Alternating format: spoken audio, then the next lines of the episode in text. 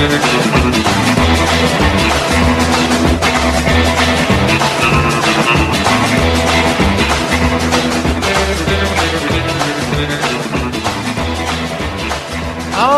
hello again, everyone, and welcome to it. It is the Derek Hunter podcast for the 19th of April. I almost said February. April 2022. I swear to God, I was going to say February. 2022. Happy Tuesday to you. Welcome to the program. Appreciate the hell out of you listening. It's your rock, dude. I don't know what people have told you growing up, but if anything was negative about you, they were wrong. I'm just kidding. You're probably a D bag, but so am I. Ah, whatever. Appreciate you listening in any event. And I appreciate the judge down in Florida, the federal judge, who said, you don't have to wear masks on planes anymore. The government doesn't have the authority to do that. Not going to go too much into that, mostly because you don't have any idea when it begins or when it starts. It's like, what the hell? When does it take effect or what? Some, you know, some lefty judge is going to slap it down anyway. This is going to have to play itself out through the Supreme Court or eventually the Biden administration is just going to go, Hey man, we, uh, we're going to just let that slide because we're cool. All right. It'll be somewhere where they can kind of try and take credit for it before the election because they got nothing else. They just suck. Anyway, appreciate you listening. You can email me, DerekAllenHunter at gmail.com, or you can message me through patreon.com slash Derek Podcast. That's where you go to sign up to win the autographed books. This week's battle is between Dick Cheney, Darth Vader himself, the former vice president, and Brad Thor. Both are signed first editions, I believe. I can't vouch for the Dick Cheney one, but the Brad Thor one is supposedly. Neither one of them have been opened yet.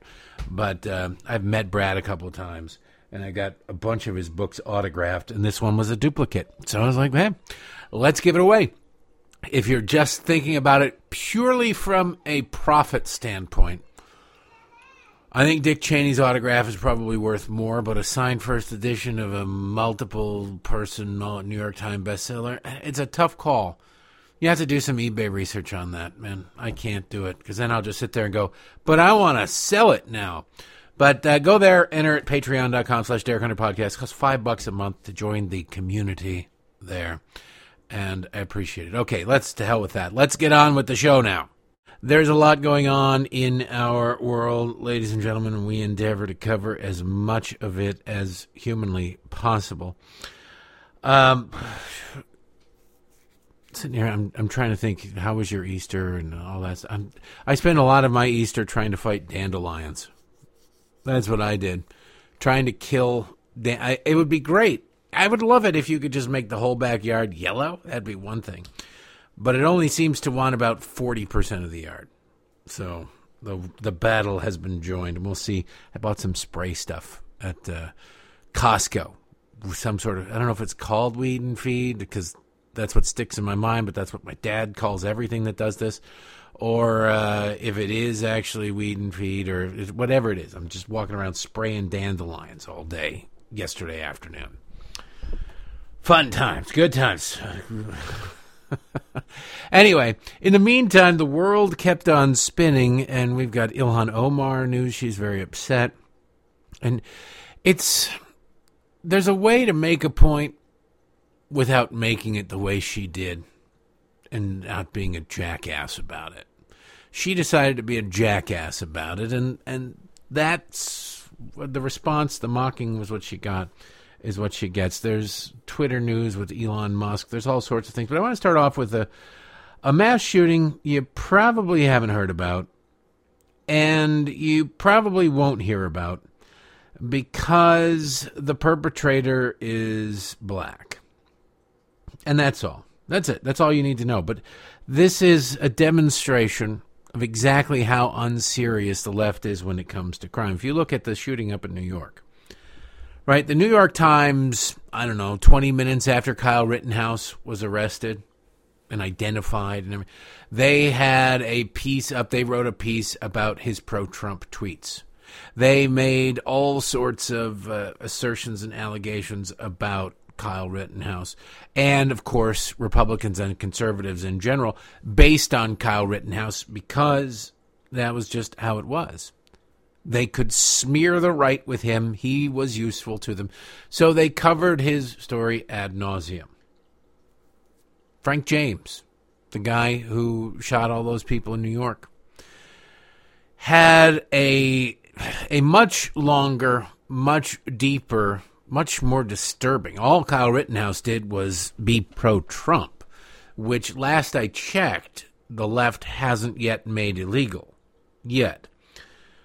But the uh, the guy, the shooter in New York, had a long and storied history of actual racism, actual race hatred. He hates whitey. He hates Asians. He hates Hispanics. If you aren't black, he hates you. And if you are black and you don't also hate everybody who isn't black, he hates you. He's got some serious problems. A case for, you know, mental deficiencies could definitely be made with this guy, but that doesn't change the fact of his social media footprint. Yet the New York Times has written almost nothing on this. I believe the quote was somewhere along the lines of a disturbing history on social media. Like that's it. That's what that's what you got? That's what you that's the extent to which you've written about his social media presence. That's it. And yeah, that's it. That's how the left works. So you look at these situations, think about it. When was the last time this guy's still in jail? Evidence is being gathered. We're going to see. What, have you heard anything? Not that there's a whole lot to report, but you would have had some kind of update by now, right? Have you seen it? No, you haven't. Why? Because they don't care. They don't care. Here's how the New York the New York Times, let's see. Uh, Kyle Rittenhouse, original one of the headlines at the New York Times. Uh, suspect in Kenosha killings lionized the police. Kyle Rittenhouse, accused of killing two people during protests of a police shooting, faces six criminal counts. His social media account shows strong support for officers. Strong support for officers. Published uh, August 27th, 2020. He signed up to be a cadet in a program for teenagers who aspire to be police officers. He filled his Facebook page with support for Blue Lives Matter. He sat up front at a rally for President Trump in January and posted images of it on TikTok. He and he chose to mark his 16th birthday by raising funds for a support group uh, for the police called Humanizing the Badge. My God, he's a Nazi. Now at age 17, Kyle H. Rittenhouse is charged with homicide in a shooting that took place as counter protesters sparred with demonstrators in Kenosha, Wisconsin, while he was being shot at and physically attacked. They, that's how they describe him being shot at and physically attacked. Now we go to just a week ago. Headline The shooting suspect left troubling videos online. Hmm. The subheadline has nothing to do with the headline. The subheadline is he had addresses in Wisconsin and Philadelphia. Oh, wow. Well, there you go. The police also released a screenshot of Mr. James taken from a YouTube video posted on a channel belonging to the username Prophet of Truth 88. The video featured a man who appeared to be the same man in the picture released by police, delivering extended tirades, many of them overtly concerned with race and violence, often tying those subjects in with current events, including Russian invasion of Ukraine and the po- policies of Mr. Adams, the mayor of New York. Two law enforcement officials said that Mr. James was the person featured in the video's channels. No real concern, nothing, nothing, no exploration of what was said. What was said? This is after he was arrested, by the way. They knew it was him. But no, he's just a suspect, and oh man, it could mean anything. Now we go down to South Carolina, ladies and gentlemen. South Carolina. Fox News is reporting. A South Carolina judge set a $25,000 bond for a suspect in a mall shooting on Saturday that left 14 people injured, according to the Columbia Police Department. That's right. Remember, Democrats are very serious about gun violence. Gun violence! Gun violence. This article was from Sunday, so this is the following day. Now, I didn't pay that. I didn't really turn on the news over the weekend, so I don't know how much reportage this got for the afternoon on Saturday, but I can't imagine all that much, especially once the media found out who what the person who did it looked like. But this tells you how Democrats don't really care about these things. The alleged shooter is Jewayne Price. Uh, Jewayne. I don't know if Jewayne Price is a man or a woman, to be perfectly honest with you. The name Jewayne makes me think it's a. Well, it says he. Picture confuses me, but whatever. The subheadline is Jewayne Price was charged with unlawful carrying of a pistol. So, an illegal firearm, right? Joe Biden wants more gun control over every incident that he pays attention to, um, as long as the shooter's white. Then they, they lose interest otherwise. But if the shooter is not white and using an illegal gun, there's no no push to even hold that person accountable. Forget changing all gun laws. That's stupid to punish everybody for the uh, evil acts of a few. But for the love of God, you, you can't prosecute. You see that all the time here in Baltimore. Well, they dropped the gun charges. Oh, this person was arrested for 10 different things. They dropped it down to my possession of uh, marijuana and they let them go. And you sit there and you go, well, how did it, later on when they do something really horrible. And they say, they've been arrested uh, 17 times. How did they get away? Well, they get away because they look at this and they go, let's just get rid of the gun charge. Well, it's a little complicated, it's messy. And these progressive prosecutors don't really want to put anybody in prison. They should, it's their damn job. The people they put in prison are the bad people who terrorize the good people but you can pretty much count on the support of the bad people when it comes to elections because without you, they'd be in jail, right? That's one way to look at it. You got a, a guaranteed voting block because without you, they'd be in jail. Anyway, I want to read this paragraph again because it is very telling. A South Carolina judge set a $25,000 bond for a suspect in a mall shooting on Saturday that left 14 people injured, according to the Columbia Police Department. Shoot, or injure 14 people. I don't think he, she, he shot 14 people. I think he shot four. And people, just like the subway shooting, people hurt themselves trying to get away. Jewayne Price, 22, will be on house arrest, but allowed to travel to and from work while wearing an ankle monitor if he posts bond. $25,000 bond, you got to put up 10%. 2500 bucks and get out of jail with an ankle monitor that will allow you to go to work. You imagine? You can go back to work while you're awaiting gun charges, theoretically, attempted murder charges, who knows? He was charged with unlawfully carrying a pistol and could face additional charges after prosecutors review evidence. Price is one of three people who were detained by law enforcement following the shooting. The other two adult males were released after police determined they weren't involved. Quote, we don't believe this was random, Columbia Police Chief W.H. Skip Holbrook said at a news conference. We believe they knew each other and something led to the gunfire. Something led to the gun. It doesn't. Do you really care? Hey, uh, there's a shooting at a mall. Why'd you do it? Oh, I did it because uh, somebody stepped to me. Somebody showed me dis. Oh, all right. Well, I didn't. I didn't realize you had a perfectly valid and legitimate reason for that. All right. Well, then uh, go ahead. Make sure. What time do you get to work? We can give you a ride right to work. Evidence collected at the scene indicates at least three people displayed guns and two firearms were used, according to police. Police uh, Price was previously arrested in June of 2018 and charged with accessory before the fact following the shooting death of a 17 year old named Amon Rice in Hopkins, South Carolina. The outcome of that is unclear. Well, the outcome of that seems pretty clear to me that this person is free and walking the streets. An uh, accessory before the fact, what does that mean? I'm going to drive you to the drop off point where you can then go and shoot the guy? I have no idea.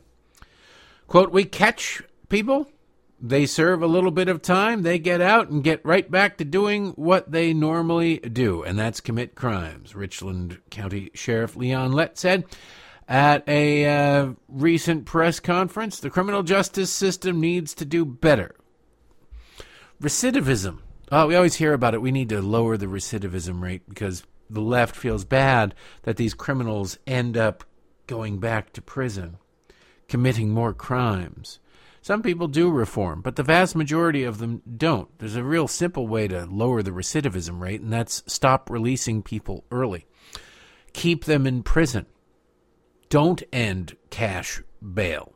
Punish people. Recognize that the penal system, the word penal, is not a, uh, a dirty joke that should cause teenage boys to giggle from coast to coast, but it is, in fact, a derivative of penalty penal colony is not a commentary on their gender. It is a commentary on what they are doing. They are being punished for having done things that are unacceptable. Not reform. Oh, we're going to reform you. Make it summer camp then, okay? Prison is for punishment. Oh, we released these people back into the wild and they have no skills. What's they should have one skill. They should have enough brain cells to rub together to recognize that they probably don't want to break the law again or else they'll end back up in there. Right? If you can't figure that one out without several million dollars worth of training and a law school degree that you earned while in the joint, then you're too stupid. You should be grateful that breathing is a reflex because you would forget to do it. I just look at this and I go, my God, what is wrong with these people? Price's attorney, South Carolina State Rep Todd Rutherford, claims that his client acted in self defense. Oh, you carried a, an illegal firearm with you in self defense? Quote, it was unprovoked by him. He called the police, turned himself in, turned over the firearm that was used in this, and gave a statement to the Columbia Police Department.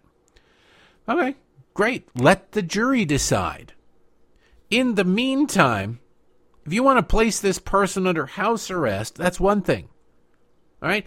Ankle monitor, leave your property, and we're coming to get you and throwing you in the joint. That saves a lot of money. I'm all in favor of it. But the ability to continue to go to work seems a little bit absurd, does it not? Without even trying to make the case, you should be forced to make the case. There should be some kind of hearing on this going, hey, this is uh, a hardship or whatever. We must do this. We must allow this, make a case for it, for God's sakes. But no. And you can't sit there and say, well, we need more stricter gun laws. You've got somebody with at least run ins with the police in their history. Sitting there with an illegal firearm, a firearm they are not allowed to carry, involved in a shooting for whatever reason, and you will not find very many defense attorneys who will come out and say, My client is guilty as hell. My client saw somebody that he didn't like and tried to kill him. You're not going to find that defense attorney very often. So, um, that the defense attorney proclaims everything, I don't know if it's true. That's for the courts to decide. But the court should set the bar a little bit higher based on the fact that this person was carrying a gun they shouldn't have been carrying. If you're at all serious about gun crimes and taking it on and actually prosecuting and penalizing people. But no. Right now, the New York City shooter is sitting in jail. He miraculously and thankfully qualifies for uh, not being released on his own recognizance. He'd have to come up with, well, there's no bail allowed for him. Anybody else, you walk up and punch some random 80 year old Asian woman walking down the street. If you're a Democrat, you'll be out by you'll be out by noon. You won't miss your lunch date. And people wonder why these cities are going to hell and why people don't trust Democrats. It's so weird. Uh, it's a mystery for the ages. We may never know.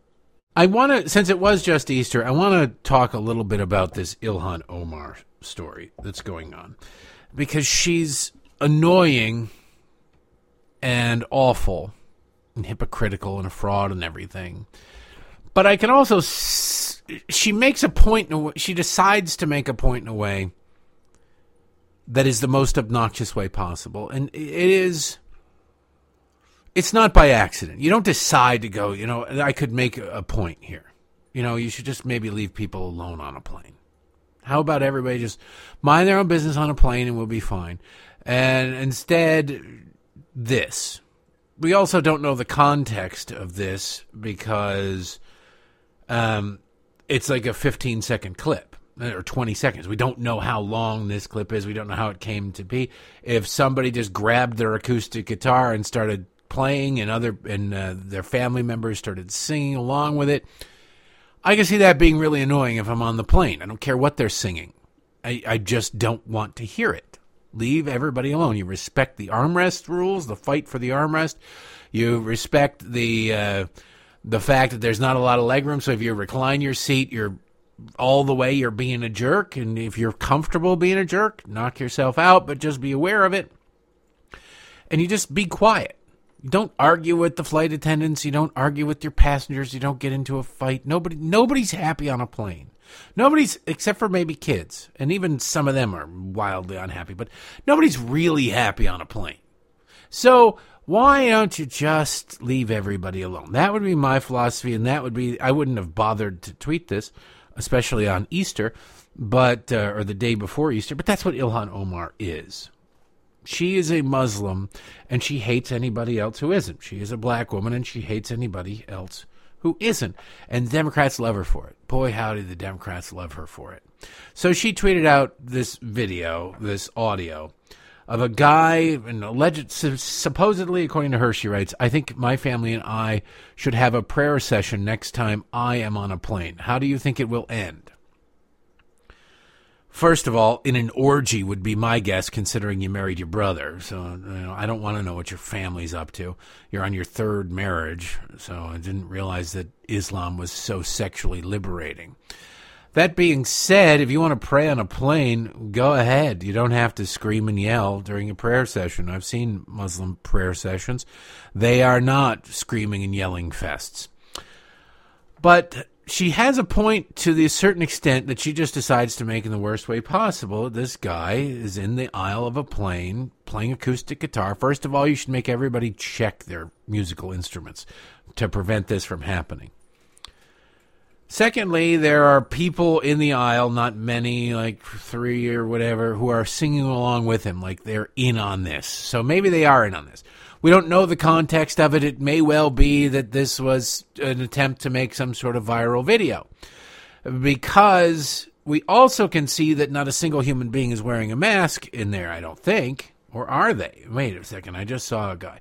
Most people aren't wearing masks. How does that work out?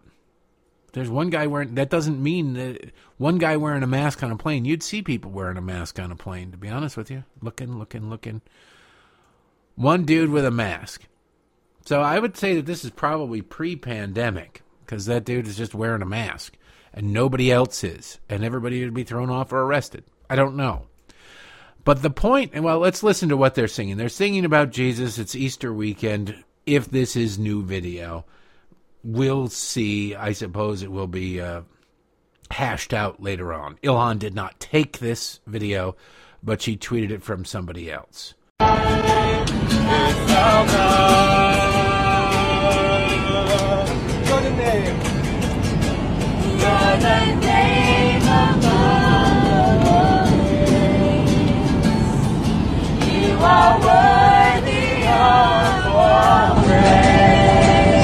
Okay.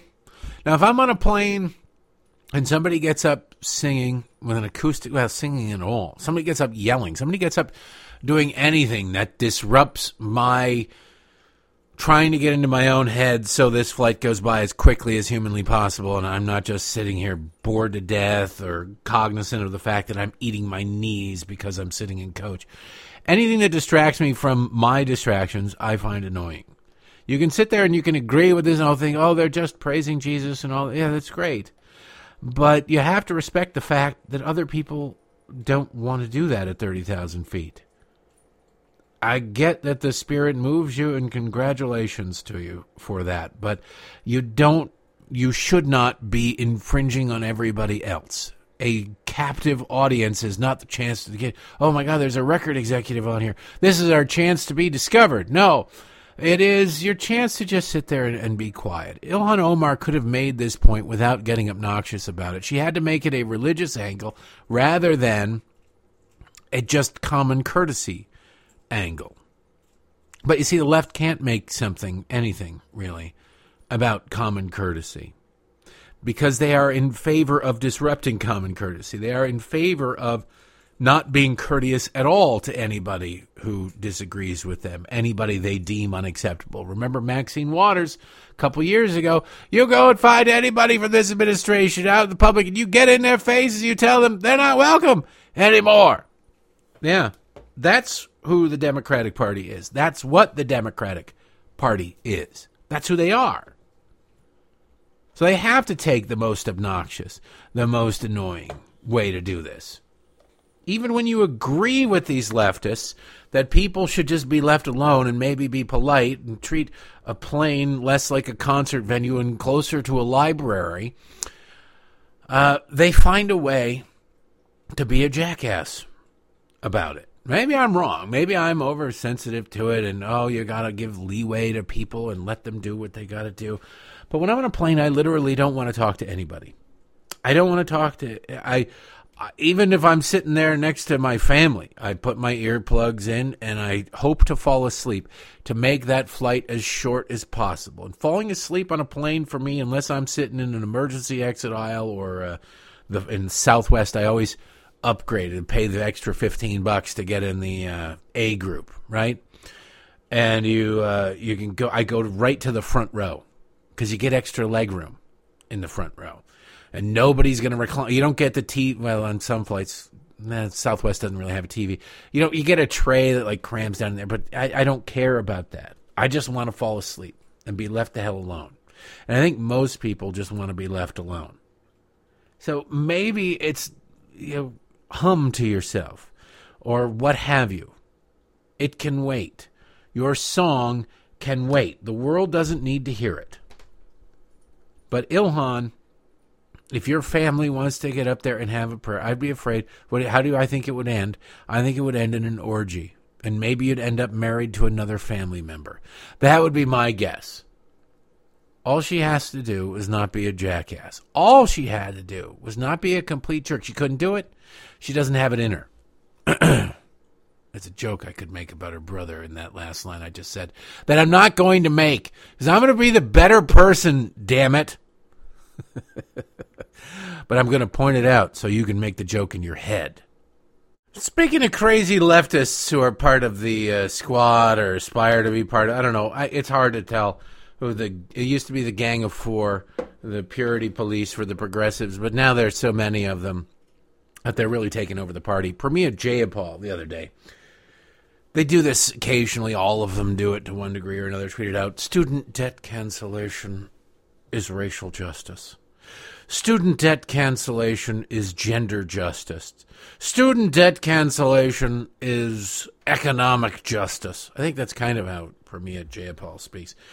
How is it racial? Ju- well, no. Are you saying, Pramila, that uh, black people can't pay off debts? Black people can't be expected to understand the concept of signing on for a loan. They don't get what a loan means. Is that what you're saying me? I'd like to know. I'm rather curious how it is racial justice and gender justice. Presumably, you're talking about women because you don't give a damn about men. So then you're saying that women are too dumb to know that when you sign for a loan, you have to pay that. What a loan means. Hey, I'm, the government is giving me a big gift. They're giving me a they're giving me a scholarship. It's great. All I have to do is sign this document that says uh, student loan. Uh, huh? What is? Uh, I don't know what that word means, but it must mean gift, right? Let me sign that. Give me another pen. I want to sign all of these pieces of paper. you imagine that?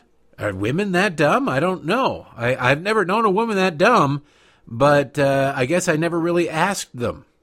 So maybe maybe all women, when it comes to the idea of what a loan is, lose their minds immediately and have no understanding of the concept, and that would bring about gender justice. You know, or you could just say, well, the God, the uh, the education system really fails these people if they don't understand the concept. But I don't even believe I don't believe an economic justice is just stupid because economic justice is economic justice. The people who have these massive student loan debts, the bigger the student loan, the uh, the more expensive the education and the more uh, advanced the education. people with graduate degrees have massive amounts of student loan debt that they willingly took on for whatever reason. And just because you got your PhD in gender grievance studies and it didn't really work out for you with a six figure gig right out of college, I'm I'm supposed to eat that. You know who has to eat that? And I say this as somebody with student loan debt.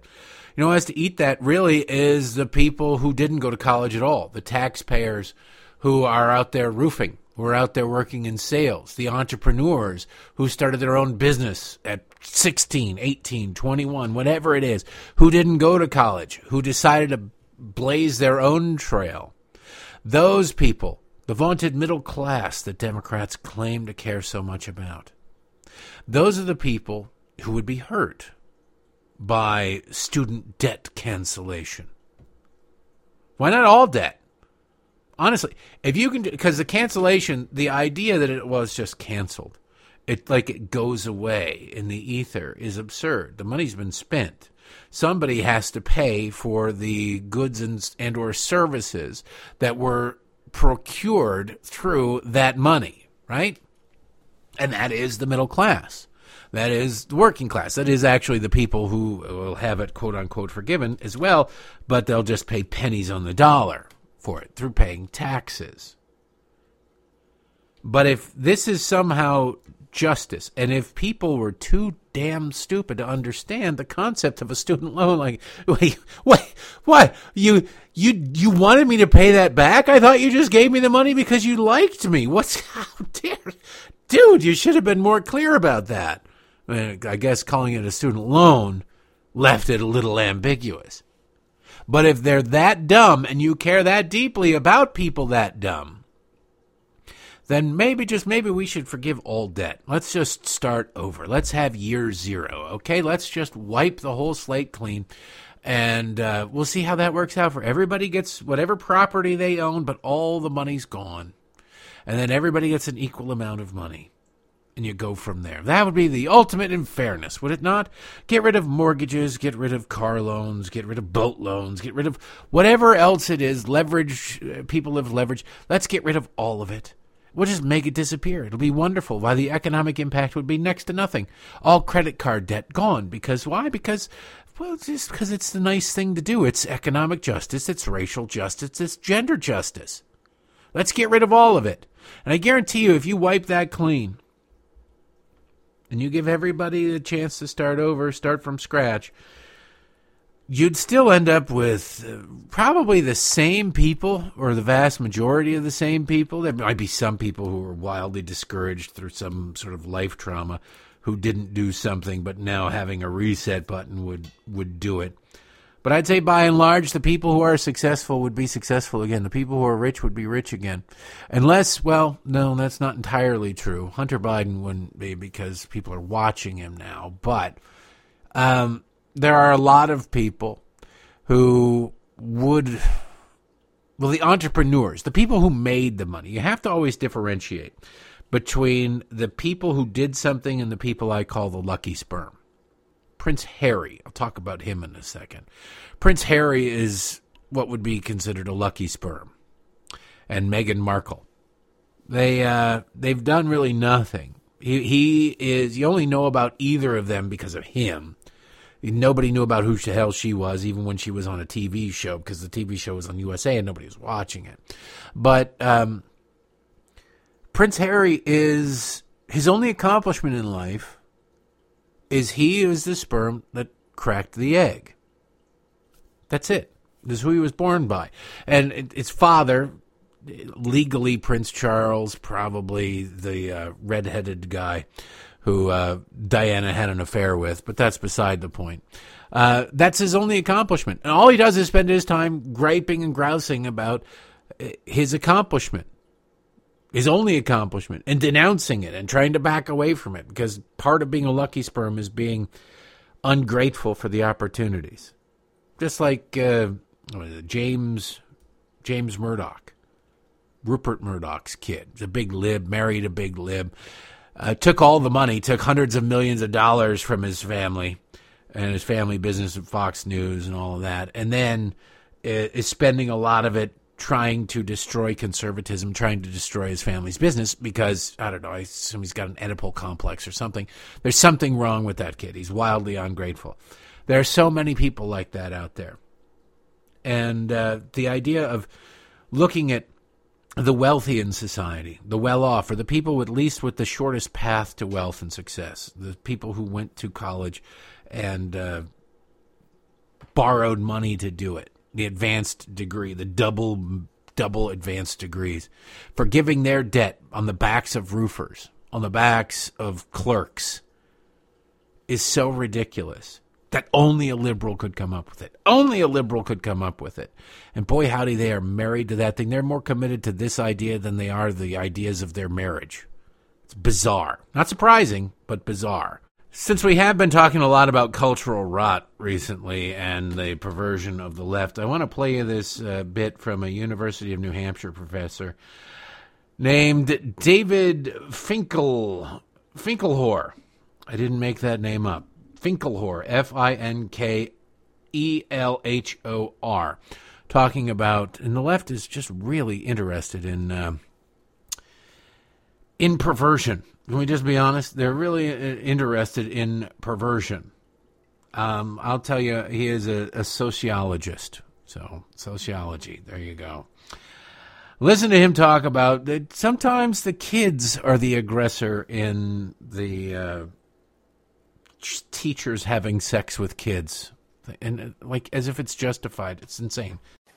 Um, also, if young people are initiating sexual activities with adults, or enthusiastically involved. We can't be effective in working with them if we assume that all such relationships start with a predatory or criminally inclined, inclined adult.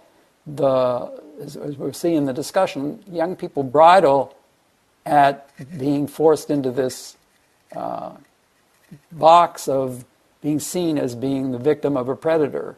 And so there are reasons for learning about what the dynamics are and, and how to talk about them so that we can um, better help the young people who are in these situations. It's it's just gross. Hey, the uh, what was uh, what was her name? She's uh, Mary Kay Letourneau. The Vili Fualaau, he came on to me. Vili Fualaau, he came on to me.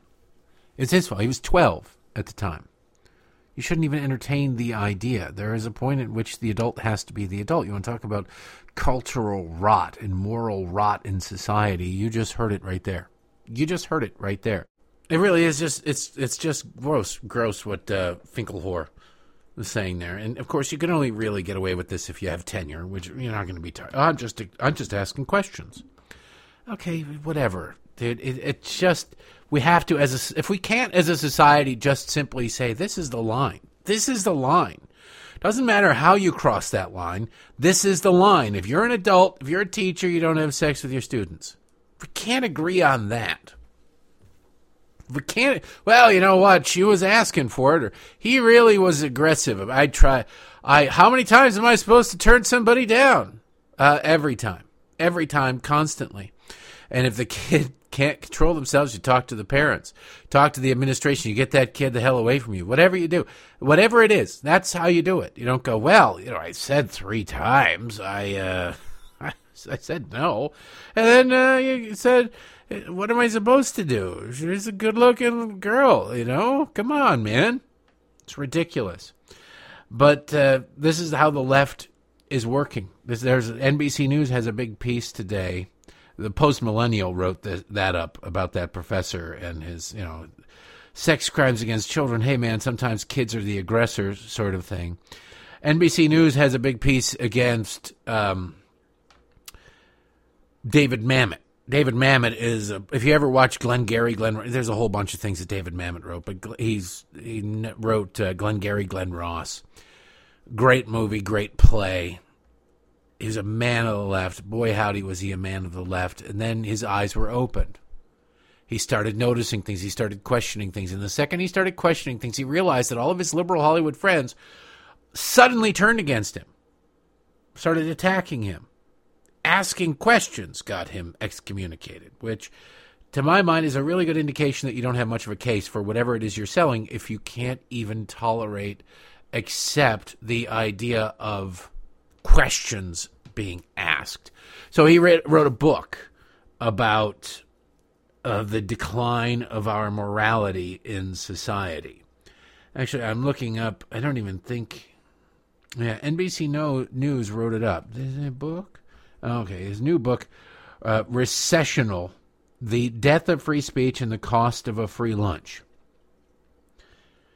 And he was on Fox News Sunday, and something he said over there upset the left. And so they're now attacking David Mamet. NBC News is doing it. So playwright David Mamet claims on Fox News that teachers are inclined toward pedophilia. Randi Weingarten, of course, they go to the president of the, univers- uh, the uh, United Federation of Teachers. What do you think? What do you think the union goon is going to say about that? She said, quote, this demonization of teachers is dangerous for our educators and their students, and it must stop. Weingarten said in a statement. In the meantime, teachers will keep doing their jobs to create opportunity and joy for every child in this country. And that overcome and that overcomes anger, fear, and gross misinformation every time. Here's a, I'm going to call time out here, Wendy. I'm going to throw my red challenge flag. Nowhere in your statement does it say that you're going to continue to do your jobs of educating children and, how, and uh, how to think, not what to think? I know you're all interested in what to think, but I think we'd be content as human beings, as a species, that you would teach them just simply how to think, how to read, how to do math, how to do things like that. But no, she instead said teachers will keep doing their jobs to create opportunity and joy for every child in this country. What the hell kind of a. T- if you're a teacher, what do you do there? I'd love to hear from you. Like, yeah, my job is to create opportunity and joy for every child. What are you talking about, Randi Weingarten? That's like one of the dumbest, most perverted statements ever. That that could be, you know, an, an entire show into itself. That the head of the union for teachers is saying we got to create joy and opportunity. What do you mean opportunity? What is opportunity? When you're sitting there telling kids that they're either racists or victims of racism based on their skin color. They're either got everything handed to them, no matter what their economic situation, no matter what their familiar situation is, or they've got everything kept at them, uh, kept at arm's length from them, based on their skin color. And is that who's that bringing joy or opportunity to? Uh, the reason I, I, bring this up is not to make fun of Randi Weingarten, but although Randi Weingarten definitely deserves to be mocked. The story then goes on. NBC News reached out to several times to Mamet, who not even Mr. Mamet, just Mamet. We reached out to Mamet, whose mother was a teacher. What does that have to do with anything? His mother was a teacher long before I suspect teachers sleeping with students was a fairly common thing. I'm just going to go out on a limb here and say that David Mamet, who's in his 60s or 70s, is probably not of the generation where, and that would put his mother, a long time ago teacher, probably not sleeping with many students at the time. So there was no response, NBC News said. David Finkelhor, ah, who heads the Crimes Against Children Research Center at the University of New Hampshire, he is the go to for talking about perverted teachers for the media. He said that, quote, it is well established that a majority, but not all sexual abusers against children are males. all right. Well, there you go. How many times have you seen stories? This is well, what about in the name of equity? What about in the name of equality? And who's to say what a male is anyway? See, these leftists can say anything they want at any given time he can say, well, you know, sometimes the kid is the aggressor when it's a hot female teacher and a 16 year old football stud from uh, the big man on campus to steal a line from uh, was that uh, the Brady Bunch. You can't have it both ways. Men and women are all equal, but men and women are different. Men and women are absolutely one and the same and interchangeable, but they need to be treated differently. You can't have it both ways. You can't simultaneously say we have to forgive all student loan debt because people didn't understand what they were getting themselves into at 18, 19, 20, 21, so on and so forth. And then say, but a 10 year old absolutely has the wherewithal to choose their gender, and we as a society have to not only accept it, we have to make sure that they get all the medical treatments humanly possible to make sure they don't get puberty, to make sure that their body is altered forever at the age of 10. So a 10 year old can make a life altering decision, physically damaging their body permanently but an 18 year old can't figure out what a loan is. We're supposed to believe that? We're supposed to believe these same people that they have the best interests in children of children at heart? No, they don't have the best interests of children at heart. They are those sorts of people who have situational ethics at best. At best. I'm not one to moralize against other people. You're going to have to explain yourself to God. I'm not going to have to explain you to God. But when you look at the way that some of these people act, it deserves some moralizing. You don't even have to be religious to look at this and go, What are you doing to that 12 year old? What do you mean, puberty blockers? How about you get therapy? The left is going absolutely crazy. And, you know, they've it's funny with uh, gender affirming care. We need gender affirming care. We need this. We need that. We need the other thing. And you're sitting there going, well, "What the hell? You need gender affirming care for a ten year old?" First of all, it's it's sex change up, or you need therapy for a kid. But that's neither here nor there. Remember just a couple of years ago when the left went nuts across the country about um, conversion therapy? Remember that? Conversion therapy. You can't do it. Conversion therapy is illegal now in a whole bunch of states, a whole bunch of Democrats. Conversion therapy is, I, I suppose, there's all sorts of degrees of it, some of which is fairly benign and some of which is fairly aggressive. About somebody who says they're gay and then they say, no, I don't want to be gay, or their parents don't want them to be gay, and so they send them to some institution that promises to pray the gay away or whatever the gay away or what have you, whatever. Um, it was a huge, huge scandal and wildly unacceptable, and the left has made it illegal. Illegal in a lot of states. They'd love to make it illegal nationwide. But the thing is, not everybody who went, we don't know. We're not allowed to collect the data because it's not allowed to happen now in most states. We don't know what percentage or the percentages of what happened to the people that came out.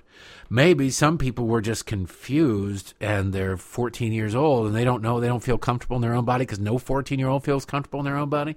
And they're confused about sexuality and they don't know these feelings that they're getting. And so they went to this. Maybe it helped them. Maybe it helped them. You're not allowed to say that though. You're not even allowed to entertain the idea because conversion therapy can mean anything. It can mean, you know, sitting in a chair and going, you're not gay, you're not gay, you're not gay, you're not gay, to, or look at this picture. If it's a man, you get a shock because it's horrible. And because it's a woman, then you don't get a shock. Whatever. It can be anything to that. I don't know that that happens, but it, I'm just using it as an example. Or it could be counseling. It could be having a conversation with that 14 year old who doesn't know what's going on, who feels uncomfortable in their own skin and making them realize that everybody to one degree or another goes through that. It's not uncommon. It doesn't make you weird. It doesn't make you this. It doesn't make you that. It doesn't make you get driving in a car and saying, Ooh, is that a hot chick in front of me? And then because of the hair flowing and you pull up and it's a dude with a beard and long hair and you go, Oh my God, maybe I'm secretly gay. No, no, that's not how it works. But when you're 14 years old or you're a kid and you don't have any frame of reference, no firsthand experience with life, all of these things can be very confusing. And there is an entire industry out there on the left, I swear to you, that looks at these sorts of things as opportunities, not as a learning opportunity, but as an opportunity. That's how you end up where Gen Z somehow has 20% of the population uh, the, the younger generation saying that they're transgender, 20%, that's impossible. That is impossible. But no, it's well, it's just 20 it's 20%. Why? Because it's very fashionable. That if you feel awkward, you feel weird, you're not sure about the future, you don't know what's going on with your body. Oh, that's probably because maybe you're trapped in the wrong body. Or maybe you're you're gay, maybe you're bi, maybe you're this, maybe you're nothing, maybe you're all of these things. And you just start inundating people with this and you say, "Well, on my TV show that I watch on Nick Jr., they have characters who are going through this and they're pretty cool cuz they're on TV. Maybe I'm these things. Hey, you know what? My pronouns are now they them." And they're not talked to to try and figure out what's going on with them. They're taught to to convince them what's going on with them. It's fashionable. There are parents out there who yearn to have a transgender child. They yearn for oh I'm so you see them. You can find videos of them. The libs of TikTok, when they're not suspended from Twitter, will tweet these videos of these parents. Oh, my my three year old just came out as transgender. Your three year old did? All right, let's have a conversation with your three year old so they can explain what a boy is and what a girl is. And then I'll start to take you seriously. But until then, you don't have an idea. Uh, kid picked up a Barbie.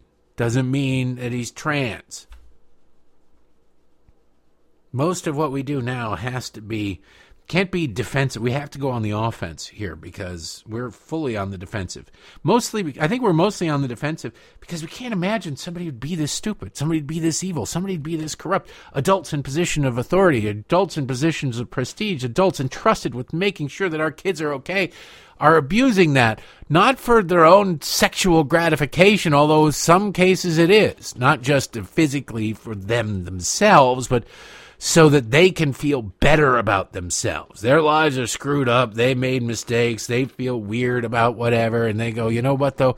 If more people feel this way, then I'm normal. If more people feel this way, I didn't make a mistake. If more people, so you convert people to do it. It's that same cheater's dilemma.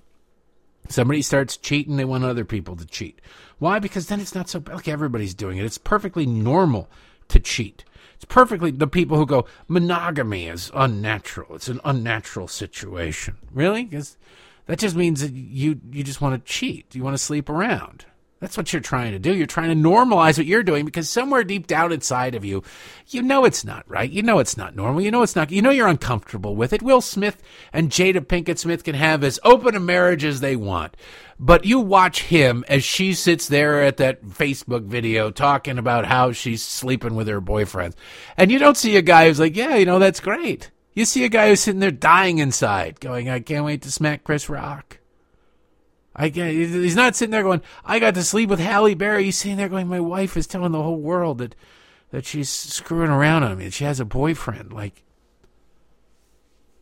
you can convince yourself of an awful lot, or at least pretend you've convinced yourself of an awful lot. But deep down, you know it's wrong. You know it's you know what right is. You know what normal is. I don't care what you do in your life. It's when you try to inflict it on other kids to cover up for your mistakes you have a problem. You're sitting around going, well, sometimes the kid's the aggressor. Did you see the way that she was wearing that romper? You know, the low cut romper there in seventh grade. It's her. No. Unacceptable. There have to be lines for a society to function. And it doesn't matter how you cross that line. You cross that line, there are consequences for it. Bad consequences. You don't cross that line. Well, she came on to me. He came on to me. Uh, you're the adult. You're supposed to be able to handle that. If you can't, um, then might I suggest you go live in the woods by yourself or something worse, something horrible. Just a thought. Now, before we run out of time, I do want to touch on the latest on Elon Musk just to illustrate how absurd the left has gotten. He was, what was it, six months ago that he was hosting Saturday Night Live? Oh man, it was he was a hero. He was all over Saturday Night Live. He was it was big news. It was Dogecoin or Doggy Coin or however you prefer to pronounce it. They loved Elon Musk, and it was actually a mildly funny episode for Saturday Night Live. That's you know big news. sad, sad news, but big news. So they uh, now have turned on him. Why? Because the left will turn on anybody who isn't them. That's it, period.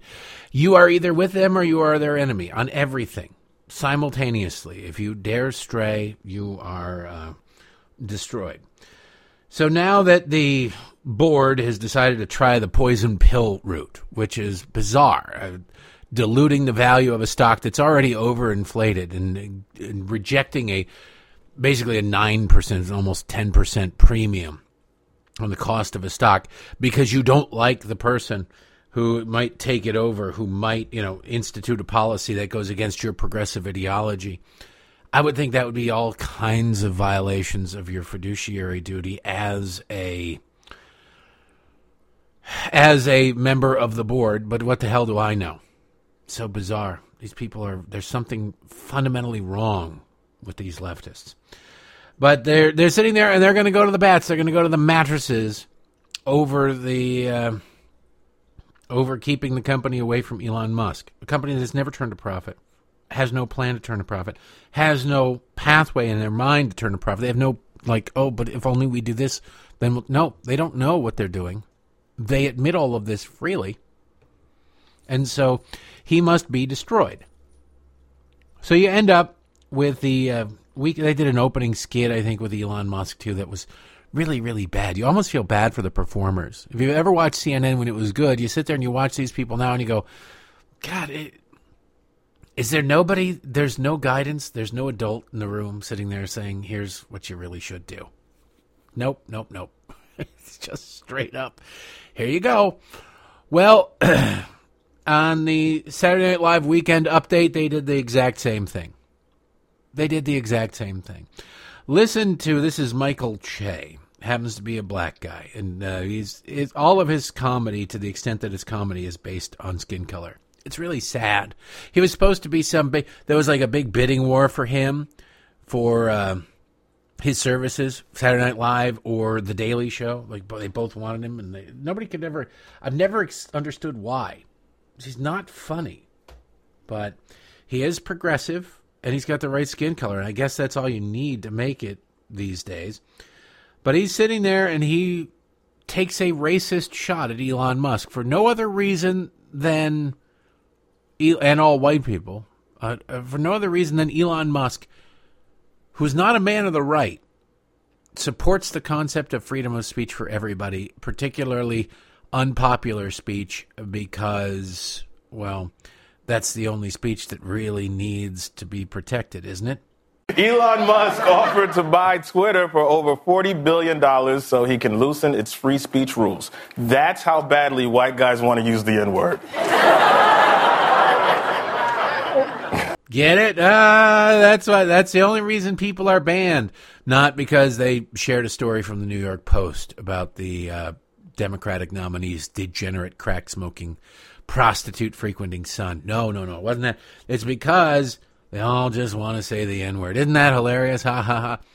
You can tell the left doesn't have a case by the way the left doesn't try to make a case. Sometimes they try to make a case. It's pretty embarrassing most of the time when they try to make a case. But this time they aren't even bothering to make a case against Elon Musk buying Twitter. They're not even pretending that there is a case. Nobody's saying, yeah, you know what, though? Twitter's right on the verge of making a fortune, a massive profit, and therefore uh, the uh, it's way undervalued what Elon is offering.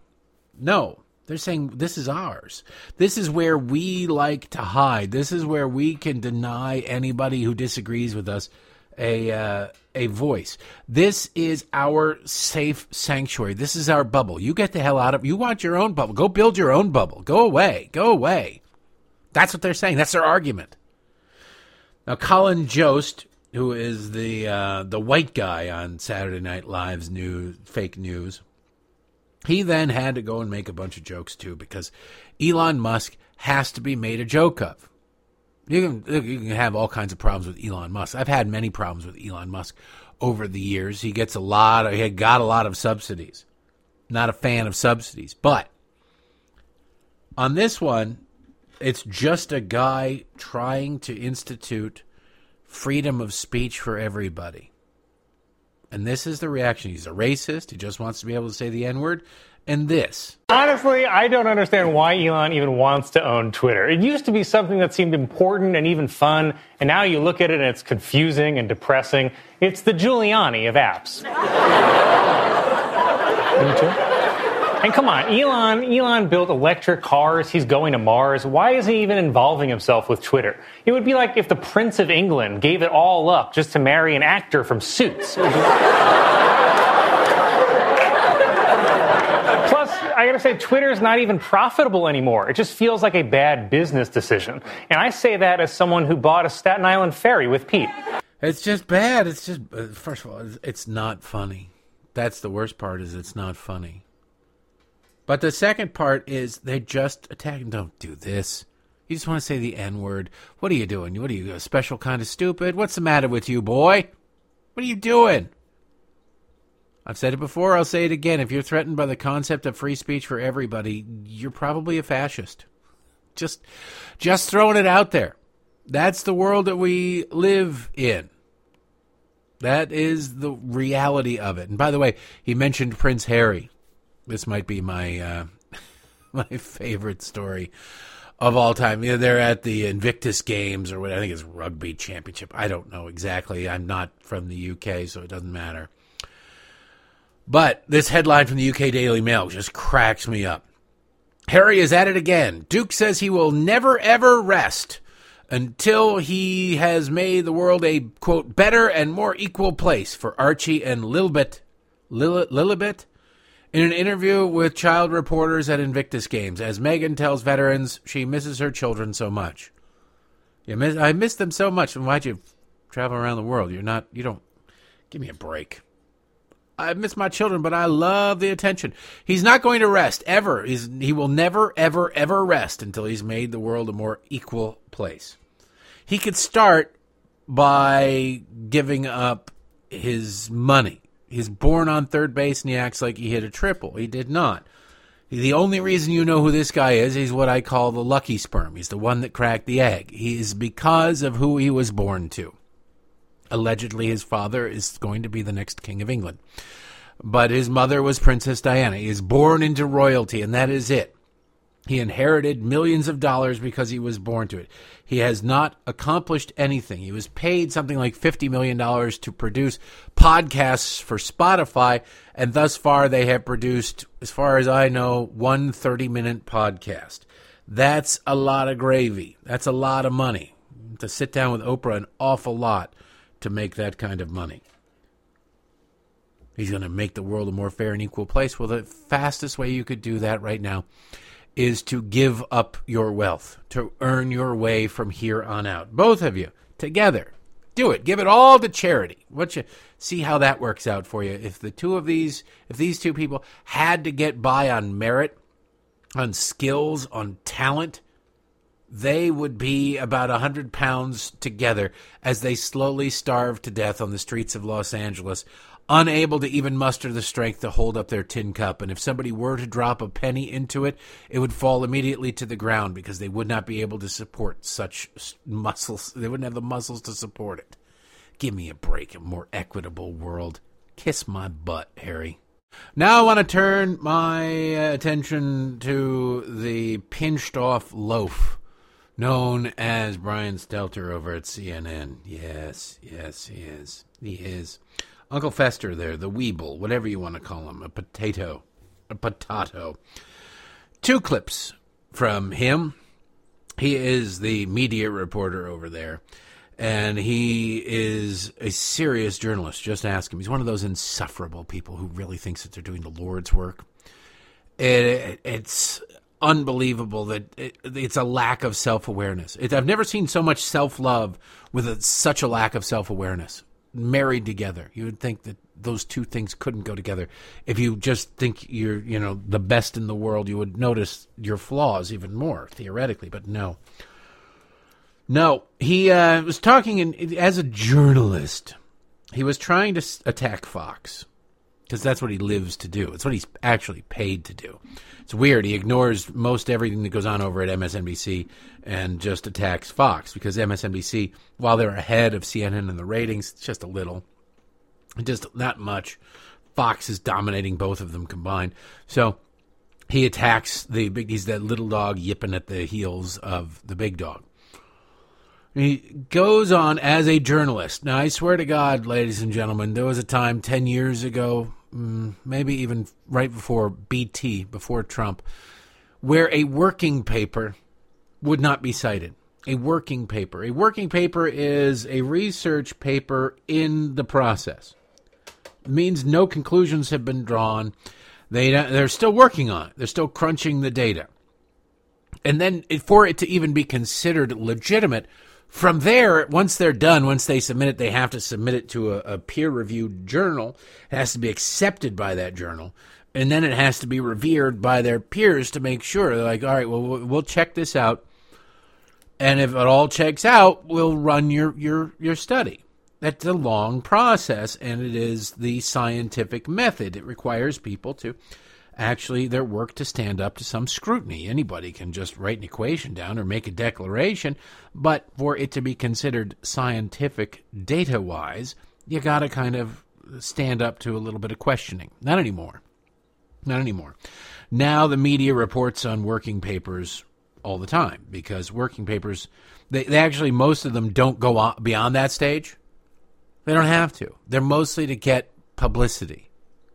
University professors write things so they can get publicity, so that they can then cite those news stories in their grant applications. Used to be you had to be running a peer reviewed journal for it to count, but it doesn't anymore.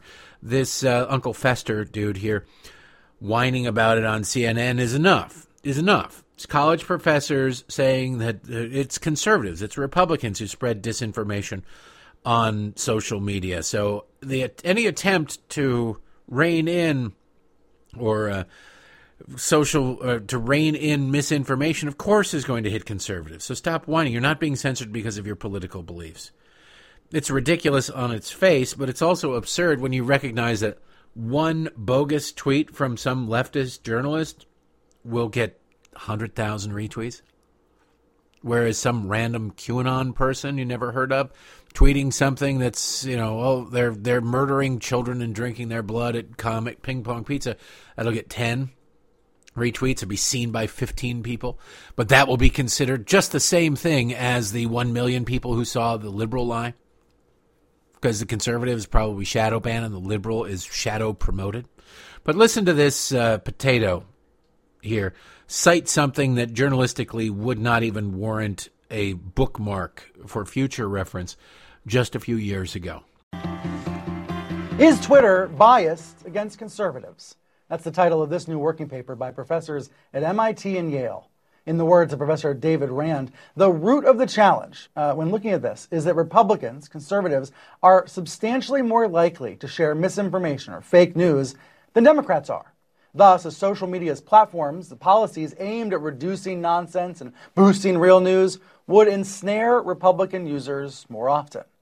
This research team found wide bipartisan support for platforms trying to reduce misinformation. People don't want QAnon craziness all up in their news feeds. But, Professor Rand says, putting these two observations together shows the problem. In responding to bipartisan demand, platforms may wind up enforcing on conservatives more than on liberals. Now, complaints about conservatives being censored online they are core to the GOP's identity. See this Heritage headline as an example. It plays right into the cancel culture narrative. It powers Trumpian fundraising efforts, and now it is at the heart of Elon Musk's hostile takeover bid for Twitter. Right wing media is celebrating Musk's bid, saying he's going to rescue free speech. He's going to reinstate it for millions of Americans and people around the world who've been muzzled by Twitter. And the villain in their story is, of course, the mainstream media. Yeah, you would think this uh, morbidly obese beached whale would be aware of the fact that in the last election, Hunter Biden's story was blacklisted, blackballed, blocked, declared to be fake news, misinformation, disinformation, Russian disinformation. Many of his colleagues at CNN declared it to be such, including himself. Uh, but no, we now know it's true. It doesn't matter. Tokyo Rose never, never renounced what she was doing. Never. Now we get uh, the same Porky agenda, Porky Avenger, defending Ginger Goebbels from calling Peter Doocy a stupid son of a bee. Listen to this one. Brian, obviously, Peter Doocy has been at times a thorn in the side of Jen. Um, but doesn't that come with the territory?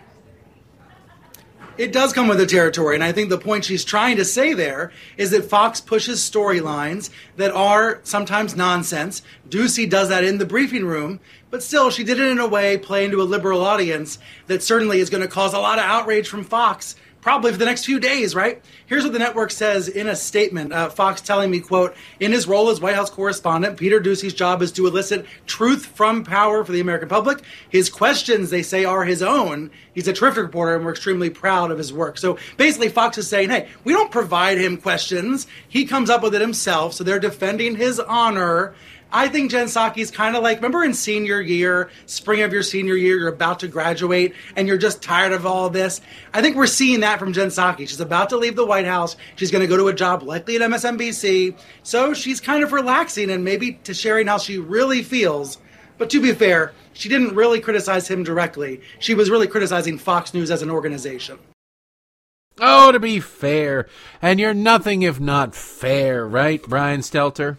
You believe that? Donald Trump's mean tweets, they're a threat to our democracy. Monstrous, monstrous. He said mean things about the media. Fake news is the enemy of the people. This is an outrage. Doesn't he realize that these are going to get people killed? But you've got the official mouthpiece of the President of the United States calling a reporter a stupid SOB, and hey, what are you going to do? What are you going to do? No big shake. Stop being so whiny. Stop being so complainy. He is the most pathetic human being on the face of the earth. I really, I think our quest can end here. This is Brian Stelter, desperate to keep his job because otherwise, you know, if if merit mattered, he would be sitting right next to Harry and his wife, whatever her name. I can't even remember her name. They'd both be waifs and hungry, wasting away. All right, that's enough for today, ladies and gentlemen. You've heard me talk for too damn long. It snowed today. It snowed today. It's April the 18th today. The time you're hearing this is 19th. It didn't. It actually just like the backyard was just covered in worthless slush. It didn't last all that long, but it snowed enough to stick and pile on top of itself. Good lord. Anyway, have yourself a holly jolly Tuesday. Hope to see you back here tomorrow. Thanks for listening.